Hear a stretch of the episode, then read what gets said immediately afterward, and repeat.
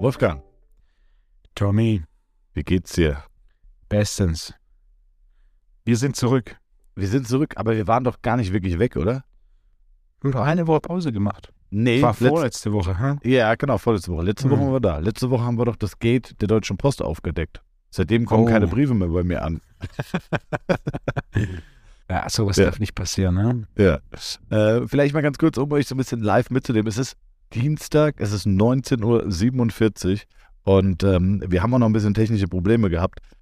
Das ist der Hustle und der Struggle, den wir aufnehmen, damit ihr jede Woche ähm, ja, gut entertained und gut fachlich äh, abgeholt in eure Woche startet oder wir euch so ein bisschen darauf begleiten, darin begleiten. Ähm, deswegen seid uns nicht böse, es ist, es wird tendenziell immer mehr Arbeit bei uns als weniger und deswegen, ähm, ja, wird es jetzt auch wahrscheinlich heute eher eine kurze Folge, weil wir einfach, äh, ja, einfach, wenn wir spät dran sind, du hast glaube ich noch gar nicht gegessen, oder? Nee, das kommt noch. Du durst mich lieberweise noch ganz kurz schnell aufessen lassen. Ich habe in zehn Minuten habe ich mir ein Burrito reingezogen. Ähm, ja, deswegen vielen Dank dafür und deswegen heute leider eine etwas äh, kürzere Folge. Dafür vollgepackt mit guten Informationen. Ja. Und wilden Geschichten aus Thailand. Du willst nicht wirklich, oder? Nein, absolut nicht. Lass uns ein Ja. Thema aufgreifen von einer der letzten Folgen. Und zwar haben wir eine Rückmeldung bekommen von jemand, der- der auch dieses Thema Vitamin D angetestet hat. Und so die groben Eckdaten war, er hat ähm, einen Monat lang Vitamin D supplementiert und sein Wert davor der Supplementierung war irgendwie 9 und Wow, Ja, neun und- ist schon brutal niedrig, ne? ist wirklich niedrig. Also Ja. unter 20 ist schon super niedrig, ähm, unter 40 ist niedrig, unter 80 ist unzureichend. Das heißt, 9 ist niedrig. Auf jeden Fall hat er einen Monat supplementiert, auch mit einer anständigen Dosierung und einen Monat später direkt den Test gemacht und der Wert war mehr oder weniger identisch. Und dann war so ein bisschen äh, der Punkt, okay, woran liegt das? Oh, darf, ich, darf ich raten? Ja. Es ist, es ist ja auf jeden Fall dein Fachgebiet, aber meine Idee wäre jetzt Eisenmangel. Also, na, also Vitamin D-Stoffwechsel, Eisen, Magnesium und so weiter, das, das kann schon eine Rolle spielen. Wir haben Ja. unterschiedliche Vitamin D-Stoffwechsel. Genetik spielt eine Rolle, Stress spielt eine Rolle, Mikronährstoffe wie zum Beispiel Magnesium spielen eine Rolle. Ähm, wichtiger Punkt hier von meiner Seite ist das Thema Vitamin D. Aus Erfahrung nach vier Wochen direkt wieder zu testen, kann man sich sparen, denn die absolute Mehrheit braucht drei bis sechs Monate um einen optimalen Wert von 80 zu erreichen. Also drei bis sechs Monate kontinuierliche Supplementierung, um auf diese 80 zu kommen. und da ist einfach, wenn du halt mit 9 anfängst, da, warum der Wert auch immer so niedrig ist, Sonnenstrahlen ist ein Thema, ähm, Vitamin D-Stoffwechsel, Genetik, äh, Stress und so weiter sind weitere Themen. Äh, da ist nicht viel passiert. Und ein weiterer wichtiger Punkt ist bei so Labortests, Labortests sind grundsätzlich bei weitem nicht so genau, wie man oft vermutet. Also grund grundsätzlich, wenn man in Deutschland zum Labor geht, dann muss dies zertifiziert bzw. akkreditiert sein. Und dafür gibt es so einen Test. Beim Vitamin D ist es so ein Rundtest, wo ein Sample im Kreis geschickt wird und dann quasi alle Labore plus minus 33 Prozent den gleichen Wert haben müssen. Und damit sind alle zertifiziert. Und diese Range ist natürlich automatisch schon eine relativ, relativ hohe. Das heißt, du hast da gewisse Abweichungen. Also man, man könnte auch ne, mehrfach das gleiche Blut zu, zum verschiedenen Labor schicken oder in, zum gleichen Labor schicken und es würde nicht jedes Mal der gleiche Wert rauskommen. Das heißt, du hast da gewisse Abweichungen. Das heißt, mein wichtiger Punkt ist hier, äh, nach einem Monat direkt zu testen, da, da, wird mit hoher Wahrscheinlichkeit, in seinem Fall ist definitiv ein Extremfall, weil gar nichts passiert ist. Also man hätte da zumindest erwarten können, dass aus, aus 9 irgendwie 15 wird oder vielleicht sogar 20. Ja, ja. Aber im, im, Regelfall, ja, es dauert relativ lang. Natürlich ist das auch der Ende, des Winters und so weiter. Ähm, ich würde gar nicht so früh testen, sondern man, man, braucht relativ hohe Mengen, was da auch immer so ein bisschen ein, keine Regel, aber ein Richtwert ist. Wenn man schaut, was bei Babys empfohlen wird, das sind 400 Einheiten bei etwa 3 Kilo. Wenn du das hochrechnest auf 90 Kilo, dann sind wir etwa bei 12.000 Einheiten. Und die biochemische Individualität hier ist auch relativ hoch. Ich hatte vor Jahren einen Fall von einem Pärchen, ähm, die haben gleichzeitig angefangen, Vitamin D zu supplementieren. Die haben nach drei Monaten einen Test gemacht. Äh, beide bekommen äh, genau genommen gleich viel Sonne. Beide arbeiten drinnen, gehen zusammen in Urlaub. Äh, nach drei Monaten, beide haben zuvor nicht supplementiert, beide haben gleichzeitig angefangen mit der Supplementierung. Er war bei über 80, sie war bei gut 30. Und ah, das auch noch bei ihm bei knapp 90 Kilo Körpergewicht und bei ihr bei etwa 60 Kilo Körpergewicht. Ja, also basierend rein auf Körpergewicht, was natürlich so ein Faktor ist, der oftmals bei diesen Vitamin D-Rechnern verwendet wird, sollte sie eigentlich deutlich schneller einen Anstieg haben mit Vitamin D. Drei Monate, gleiche Supplementierung. Er war bei über 80, sie war bei gut 30. Und das ist natürlich, das ist ein Extrembeispiel, aber es ist ein Beispiel, das dieses Thema biochemische Individualität so ein bisschen in den Vordergrund bringt. Und das ist auch ein Grund, warum dieses Thema Vitamin D-Rechner, ja, das passt für einige, vielleicht sogar viele, aber eben für einige nicht. Das heißt, beim einen geht es einfach deutlich schneller aufgrund verschiedener Faktoren und bei anderen eben nicht. Das heißt, diese Vitamin D-Rechner, ich verwende sie gar nicht. Der große Vorteil bei Vitamin D ist, du kannst regelmäßig Labortests machen. Ähm, da gibt es Handdiagnostiktests. Da gibt es mittlerweile auch Anbieter, die ich gar nicht kenne. Also in dem Fall dessen, der uns das Feedback geschickt hat, äh, von dem Test habe ich noch nie was gehört. Entsprechend, äh, oder von dem Anbieter der Tests habe ich noch nie was gehört. Im Regelfall wird auch dieser Anbieter das irgendwo in ein Labor geschickt haben. Ähm, das heißt, wenn man es nicht zum Arzt bringt oder zu einer Kette persönlich geht wie Synlab, da würde ich definitiv die, die renommiertesten Anbieter für Heimdiagnostiktests wählen. Und dann würde ich definitiv ein bisschen warten, ähm, um zu schauen, okay, drei Monate ist im Regelfall das früheste, was ich empfehle, Vitamin D wieder zu testen, wenn jemand noch gar nicht supplementiert hat. Wenn du natürlich davor schon supplementiert hast, dann sieht es ein bisschen aus oder anders aus. Oder wenn tatsächlich jemand regelmäßig Sonne bekommt, also Beispiel Fußballspieler am Ende vom Sommer, bevor ich mit dem Vitamin D supplementieren würde, würde ich einfach mal testen. Ich erwarte da jetzt nicht, dass der Wert optimal ist, denn viele Faktoren spielen eine Rolle, was Vitamin D-Produktion angeht, außerhalb der Sonneneinstrahlung äh, und außerhalb von dem Thema Vitamin D-Stoffwechsel, Genetik, Stress, Mikronährstoffe, vor allem Magnesium, äh, wie zum Beispiel, ob du eine Sonnenbrille trägst, ob du eine reguläre Brille oder Kontaktlinsen trägst mit einem UV-Schutz oder mit einem höheren UV-Schutz, das reduziert die Vitamin D-Produktion. Äh, ob du Sonnenmilch verwendest, wenn du in Urlaub gehst, das reduziert ebenfalls die, Sonnen, äh, die Vitamin D-Produktion unter der Haut.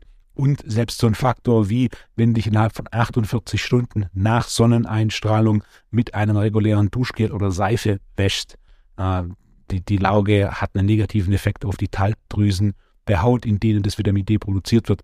Das heißt, selbst da, man kann davon ausgehen, wenn man zum Beispiel einen Fußballspieler hat, der eben relativ viel draußen ist und dann auch entsprechend Sonne abbekommt, dass der einen höheren Wert hat, einen Optimalwert zu erwarten. Äh, wird wirklich viele Vitamin D-Tests durchgeführt. Ich habe 2009 im Herbst angefangen, Vitamin D-Tests mit meinen Kunden zu machen. Und ich kann mich nicht erinnern, jemals jemand gehabt zu haben, der ohne Supplementierung hier in Deutschland. Ich kenne einige, die ohne Supplementierung einen Wert von etwa 80 hatten, außerhalb von Deutschland, vor allem in Äquatornähe. Das sind die Beispiele, die ich kenne. Aber in Deutschland habe ich es bisher noch nie erlebt. Ja, ich glaube, ich glaub, ein, einer der häufigsten Anwendungsfehler ist auch, ähm, dass viele Leute glauben, dass das äh, Vitamin D-Pulver oral eingenommen wird, aber es wird primär über die Netzhaut eingenommen. Das ist auch einer der Gründe, warum ähm, das ausgelieferte Vitamin D mit einer Pipette kommt äh, und nicht irgendwie in Kapselform. Deswegen am besten morgens, äh, am besten auch, also mit dem Auge, auf dem man schärfer sieht, anfangen, weil da die Resorptionskraft natürlich größer ist und dann aber auch noch äh, eine halbe Pipette ins andere Auge hinterherjagen. Jetzt haben wir mal einen möglichst fachlichen, rationalen Dialog. Nein, du hast ja vollkommen recht, Wolfgang. Du hast ja vollkommen recht. Also ich kann ja wirklich nur sagen, ich habe es ja im Podcast auch schon gesagt, aber ich meine, wir, wir, wir, unterhalten uns seit zweieinhalb Jahren sehr, sehr viel und ähm, ich muss sagen, nur noch mal ganz kurz zu dem Thema. Ich habe, ähm, aber ich habe mir jetzt auch nicht verkneifen können, Wolfgang, es tut mir leid. Ähm, ich habe mit 15, 16 schon gemerkt damals, dass ich äh, nicht wetterempfindlich, aber jahreszeitempfindlich bin, dass ich im Herbst und Winter und vor allem, wenn es länger war, dann wurde ich wirklich, äh, ja, so ein bisschen traurig, melancholisch. Jetzt nicht depressiv, aber ich habe gemerkt, so meine grundlegende Energie und Positivität, die nimmt irgendwie ab. Und ähm, das habe ich lange Zeit beobachtet und habe mir aber nichts dabei gedacht. Und irgendwann, ich weiß nicht, vor vier, fünf Jahren oder was, habe ich angefangen mit Vitamin D und so richtig intensiv vor zwei Jahren. Und ähm, habe jetzt den gesamten Winter Vitamin D durchgenommen und es ist ein, ein himmelweiter Unterschied. Also ich teste auch gar nicht, sondern ich supplementiere einfach jeden Tag. Und ähm, ich muss sagen, es ist ein himmelweiter Unterschied. Ich komme morgens aus dem Bett, ich bin viel länger konzentriert, äh, meine Grundstimmung ist deutlich besser und äh, also definitiv 100 Prozent. Genauso wie auch Magnesium abends zum Schlafen. Wenn ich das nicht nehme, merke ich, wie mein Nervensystem nicht mehr 100 Prozent vollständig regeneriert. Also wie ich äh, dann häufig am nächsten Tag aufwache und bin immer noch so ein bisschen angeschaltet, so ein bisschen aktiviert vom Nervensystem, ähm, was ja eigentlich sich durch den Schlaf beruhigen sollte. Das passiert auch nicht. Also für mich wirklich, äh, ich nehme nicht viel, ähm, aber Vitamin D, Magnesium sind Sachen, die ich wirklich täglich nehme. Jetzt habe ich aufgehört, wann habe ich aufgehört? Im März oder was habe ich aufgehört, Vitamin D zu supplementieren, weil ich auch relativ viel draußen bin. Ähm, aber ich werde gegen, gegen Ende Sommer auf jeden Fall wieder anfangen, 100 Prozent.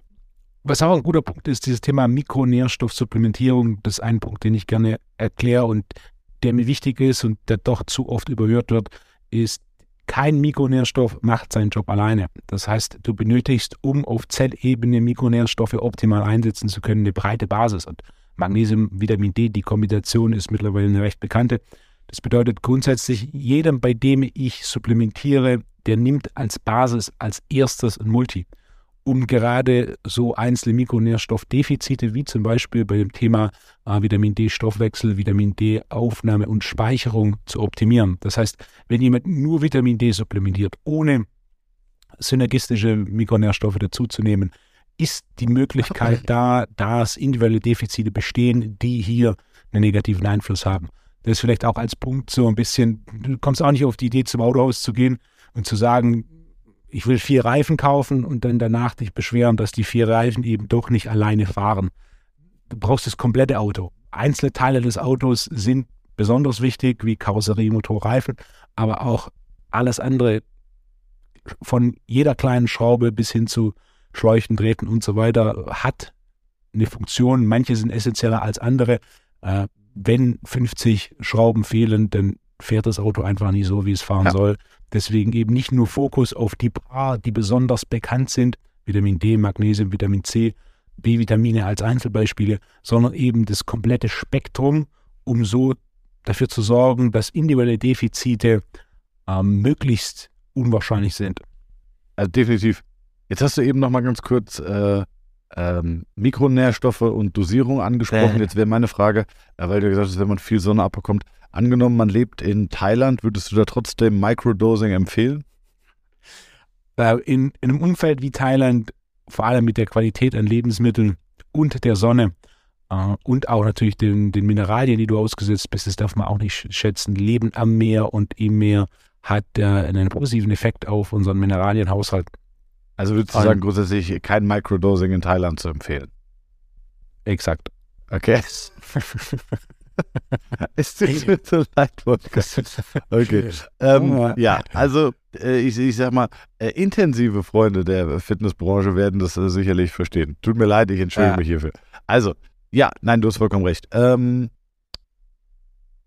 ich weiß, ist schon oft besprochen, Wolfgang, aber was nimmst du wirklich regelmäßig oder jeden Tag? Weil das fragen mich auch mal ganz viele, was nimmt denn der Wolfgang eigentlich jeden Tag? Also jetzt haben wir kurz darüber geredet, was ich rede. Was, was nimmst du denn wirklich jeden Tag? Nimmst du Magnesium? Nimmst du Chlorella? Ja. Was, was, was genau, nimmst also du? Jeden Tag ist ein bisschen schwierig. Ich würde sagen, jede Woche. Äh, ah, den, okay, okay. Den ich rotiere durch. Also Vitamin D nehme ich nicht jeden Tag, sondern ich nehme es alle paar Tage. Also was ich jede Woche nehme, ist definitiv Multi, Vitamin D, Magnesium und Chlorella. Tatsächlich, was ich am häufigsten nehme, ist sogar in meinem Fall Chlorella. Alles andere, was ich sonst noch nehme, rotiert tatsächlich durch, basierend auf den Aufgaben des aktuellen Tags, sowie was aktuell Thema ist. Also Schlaf, geistige Leistungsfähigkeit, Verdauung und so weiter. Das heißt, weitere Sachen rotieren durch, basierend auf den aktuellen Themen oder dem Anspruch. Aber die einzigsten vier Sachen, die wirklich fix drin sind bei mir, ist Multivitamin D, K, Magnesium, Chlorella. Zwei, drei, die danach am häufigsten kommen, phasenweise, ist definitiv äh, Inositol, Licorice und Citicolin. Okay. Äh, okay. Und das ist auch tatsächlich so ein bisschen die, die Basis. äh, wo ich grundsätzlich arbeite. Chlorella ist recht individuell, wie häufig das rein und raus rotiert wird oder bei manchen Kunden von mir sogar komplett drin bleibt. Aber Vitamin D, K, Magnesium und Multi sind ganz klare Basis. Okay. Beispiel jetzt im, sowas im Winter habe ich deutlich häufiger Immunkomplex genommen. Oder wenn ich auch viel Einheiten Jiu-Jitsu mache, äh, dann nehme ich deutlich äh, mehr Immunkomplex. Wenn ich ein hohes Maß an, an, Arbeit gepaart mit einem höheren Trainingsvolumen habe, bin ich ein großer Fan von Kurkumin vor den Trainingseinheiten. Das macht für mich regenerationstechnisch einen Riesenunterschied als ne, für, für ein paar Beispiele äh, neben den Klassikern. Vielleicht kann man da nochmal ganz kurz eine Überleitung schaffen, weil du es gerade einfach so von Regeneration hattest. Ähm, nicht 100% das Thema, aber mir hat äh, geschrieben äh, Steven Greuel, liebe Grüße. Äh, er schreibt erstmal, danke für den tollen Input von dir und Wolfgang. Als Athletiktrainer im Basketball habe ich folgende Frage an euch. Welche Maßnahmen sind aus deiner oder eurer Sicht therapeutisch äh, die effektivsten für professionelle Basketballer? Ähm, wobei die Frage ist zu allgemein, die würde ich streichen. Aber welche Regenerationsmaßnahmen neben Schlafen, Eistonne, Dehnen, Meditation sollten alle Spieler ebenfalls ausführen? Und äh, vielleicht kann man da so ein bisschen die Brücke schlagen. Was würdest du denn jetzt einem Profi-Basketballer empfehlen, vielleicht Pre-Match ähm, und vielleicht auch während dem Match, was man da nehmen kann und was vielleicht auch nach dem Match. Wir haben schon mal drüber geredet, ah. aber weil die Frage jetzt gerade nochmal kam. Ähm, ein, ein Punkt, der auf der Liste fehlt, den jeder kennt, aber der trotzdem regelmäßig unterschätzt wird, ist der Punkt Ernährung. Und das bedeutet nicht nur, sich gesund zu ernähren, was auch immer das ist, sondern es bedeutet für Sportler vor allem ausreichend Protein zu essen. Und wenn du denkst, du isst genug Protein, du tust es wahrscheinlich nicht. Yeah. Und ebenfalls auch Lebensmittel zu vermeiden, die entzündungsfördernd sind. Ah, da ganz oben auf der Liste ist definitiv Gluten und Milchprodukte. Und Zucker. Und Zucker, Zucker ist natürlich so ein bisschen ein, ein, ein zweistelliges Schmerz. Äh, welche Art von Zucker und wann spielt da schon ein bisschen eine yeah, Rolle? Ja, gar, gar also, keine Frage, gar keine Frage. Also wenn wir darüber reden, dass jemand zum Beispiel schnell Energie braucht, Zucker. genau, wenn, genau, ganz genau. Wenn jemand schnell Energie braucht, dann ist Zucker äh, eine Wunderwaffe. Hatten wir auch schon mal drüber geredet, als es irgendwie so, als wir viel über Ausdauer geredet haben. Und ähm, ich sag mal jetzt bei uns in der Fitnessbubble wird Zucker ja so ein bisschen verteufelt. Wenn du jetzt in den Ausdauerbereich gehst, Triathlon, Marathon äh, und so weiter, da merkst du Rennradfahren.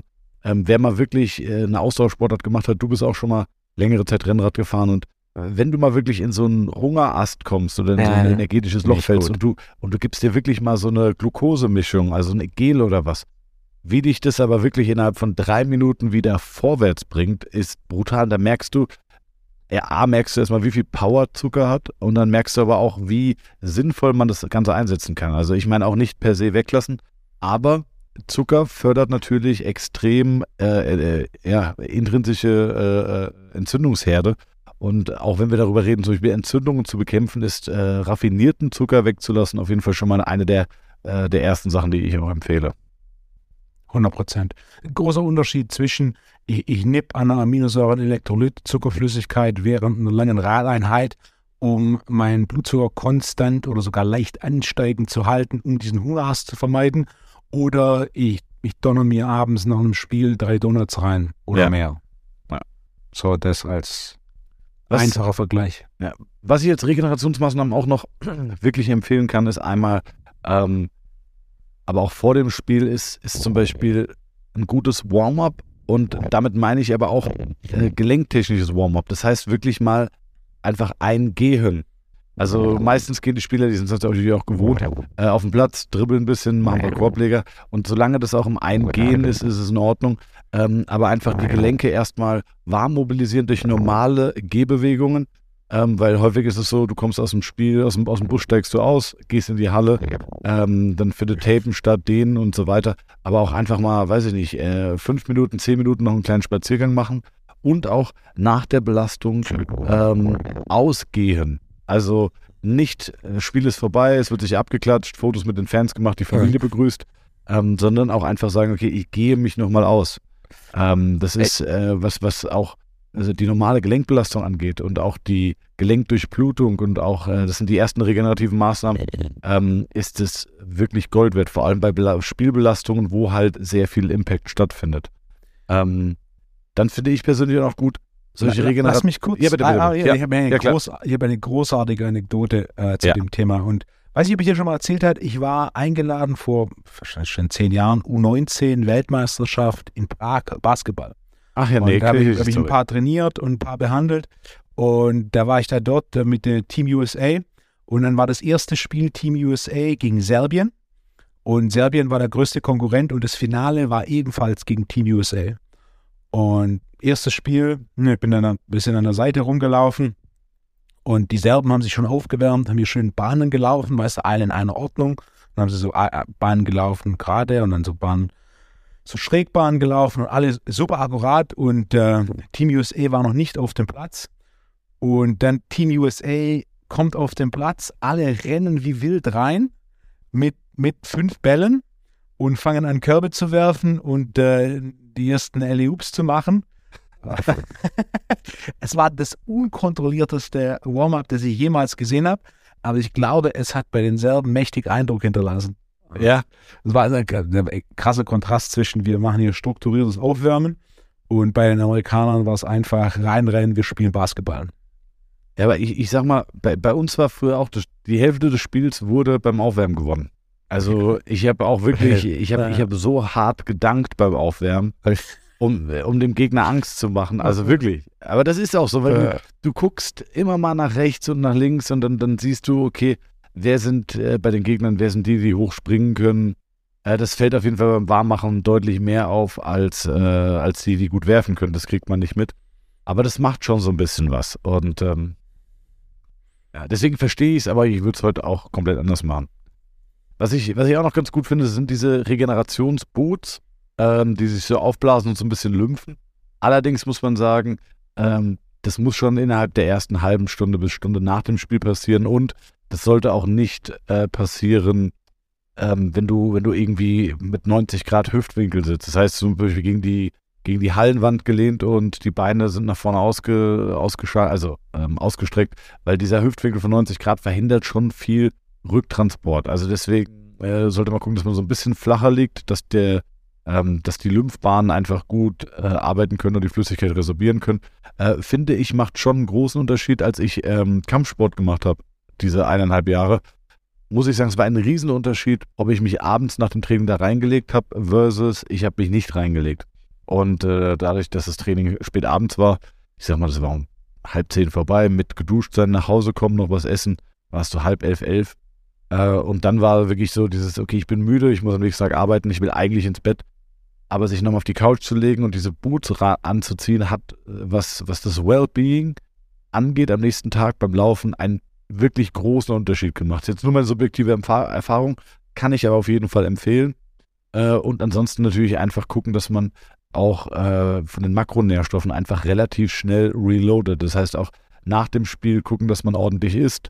Ähm, schauen, dass man gegebenenfalls äh, Elektrolyte zu sich nimmt, dass man auf jeden Fall genug Protein zu sich nimmt, dass die Speicher einfach voll sind, vor allem Protein zu der, Re- zur Regeneration, aber eben auch Kohlenhydrate, äh, die die Energiespeicher auffüllen, weil ansonsten, wenn du jetzt äh, dich Low Carb ernähren würdest, würde die Priorität natürlich erstmal auf äh, Energiebereitstellung stehen vor Regeneration und dann würde man, würde der Körper zumindest versuchen, aus den, aus den Eiweißen noch ein bisschen Energie zu gewinnen. Deswegen, ähm, egal welches Fitnessziel man nebenbei noch verfolgt, auch schauen, dass man auf jeden Fall äh, ja auch, auch Kohlenhydrate nach Belastung isst. Das ist auch relativ verbreitet, finde ich, in der, in der, ähm, in der, in der Fitnessbranche. Also vor allem in dieser ästhetisch betonten Fitnessbranche, wo man sagt, okay, ich habe irgendwelche optischen Ziele, ähm, dass man Kohlenhydrate häufig verteufelt, als die machen dick und Eiweiße sind gut und Eiweiße sind auch gut, aber auch nach Krafttraining und auch wenn du das Ziel hast, dich optisch zu verändern, du brauchst Kohlenhydrate. Also du wirst jetzt sagen, abhängig von deinem Körperfettanteil, aber grundsätzlich, du brauchst schon ein bisschen Kohlenhydrate, um äh, einfach die Energiespeicher aufzufüllen. Ja, und auch um auch auf deine äh, auf dein kalorisches Ziel so ein bisschen zu kommen. Auch wenn es jetzt nicht um Kalorien geht, aber du weißt, was ich meine. Körperfettanteil und einige andere Faktoren spielen eine Rolle. Ein wichtiger davon ist Aktivitätslevel. Das heißt, wenn du ein höheres Aktivitätslevel hast und gerade im Kontext von Basketball wird das einige Trainingseinheiten äh, die Woche einschließen, dann ist die Wahrscheinlichkeit, dass du vor allem nach dem Training und am, am Abend, vor allem an den Trainingstagen, äh, Kohlenhydrate isst, sehr, sehr hoch. Dann geht die Frage noch ein ganz kleines bisschen weiter und zwar, ähm, welche Kraftübungen geben aus eurer Sicht den größten Bang for the Buck für Big Man und welche für die Guards? Ähm, grundsätzlich kann man eigentlich erstmal Basketballer relativ gleich betrachten, aber, und ähm, deswegen finde ich den, den Punkt eigentlich auch ganz interessant, weil ich habe gerade auch einen Basketballprofi bei uns äh, in der Praxis. Und Big Man oder einer der größten, hast du eine Idee, was einer der größten Unterschiede von Big Man zu, zu Guard sein kann, was die Muskelaus, Muskelausprägung angeht, Wolfgang? Kommt man nicht ich direkt ich drauf, den Begriff Big Man noch nie gehört. Ah, okay, das sind die, das sind die Spieler, die unterm Korb spielen. Also die Center. Eher, genau, Center, Power Forward, die groß sind, äh, die eher so ein bisschen mit Masse glänzen ähm, und jetzt sage ich mal nicht so viel äh, mit dem Gesicht zum Korb spielen und nicht so viele schnelle Antritte haben und so, sondern eher so ein bisschen hebiger, klobiger, klutziger sind. Und die Guards sind einfach die, die schnellen Außenpositionen. So.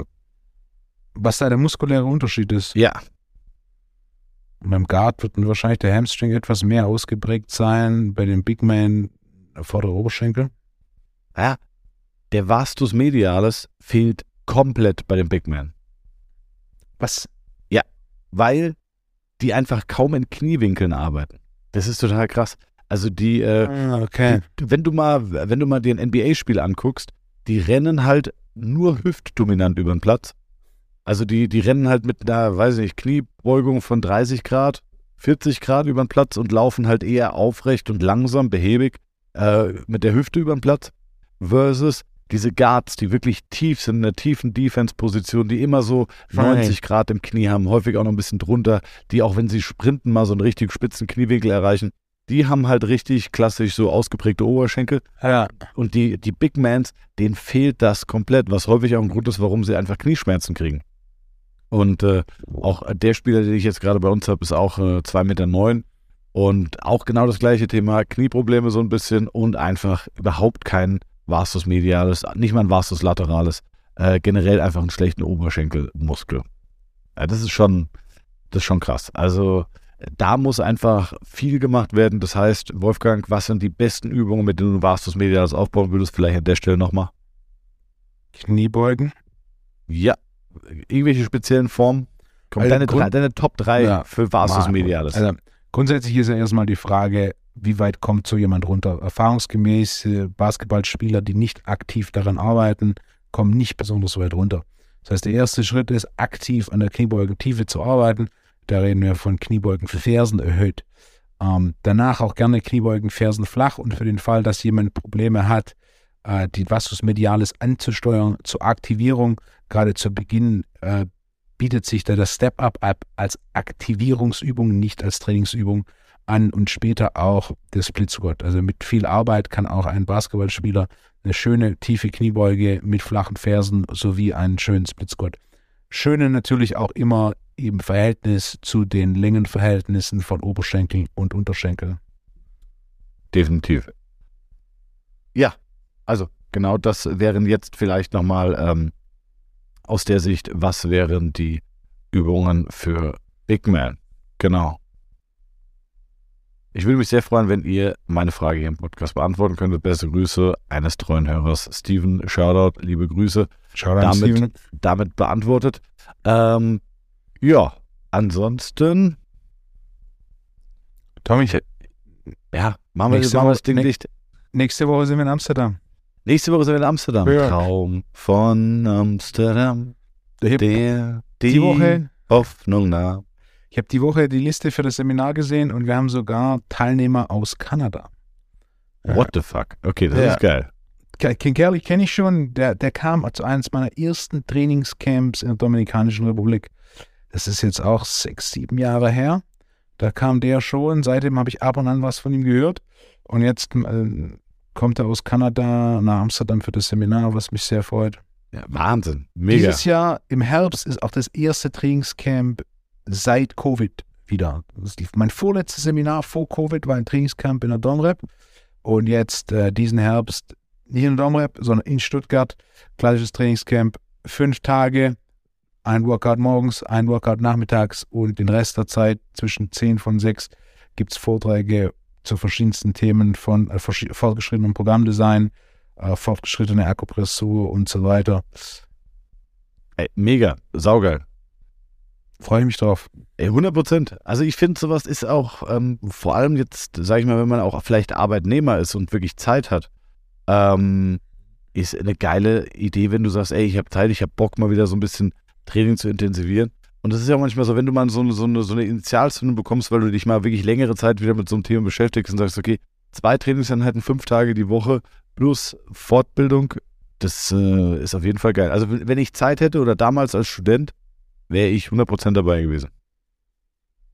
Gut, ich meine, jetzt bin ich austrainiert, das ist jetzt auch nicht mehr so sinnvoll, aber äh, ich freue mich trotzdem ja, auf kein, Amsterdam. Du hast keinen Oberschenkel. Okay. Du bist Big Das Man. ist kein Oder? Grund, persönlich zu werden, sage ich mal, jetzt um 2017. Okay, geh mal, geh mal was essen und beruhig dich mal. Und dann kannst du, dann denkst du immer darüber nach, was du mir gerade hier äh, selig angetan hast. Und dann können wir nächste. Woche im Podcast so reden. Nehmen wir eigentlich das Amsterdam auf? Äh, Amsterdam ist ja nur Mittwoch bis Ah ja, nee, dann hören wir uns Mutter noch. Alles klar. Montag hören wir uns noch und dann die Woche danach, Montag, ebenfalls. Allah, Bosch, so machen wir's. Liebe Grüße äh, und äh, euch allen eine gute Woche. Gute Woche. Ciao.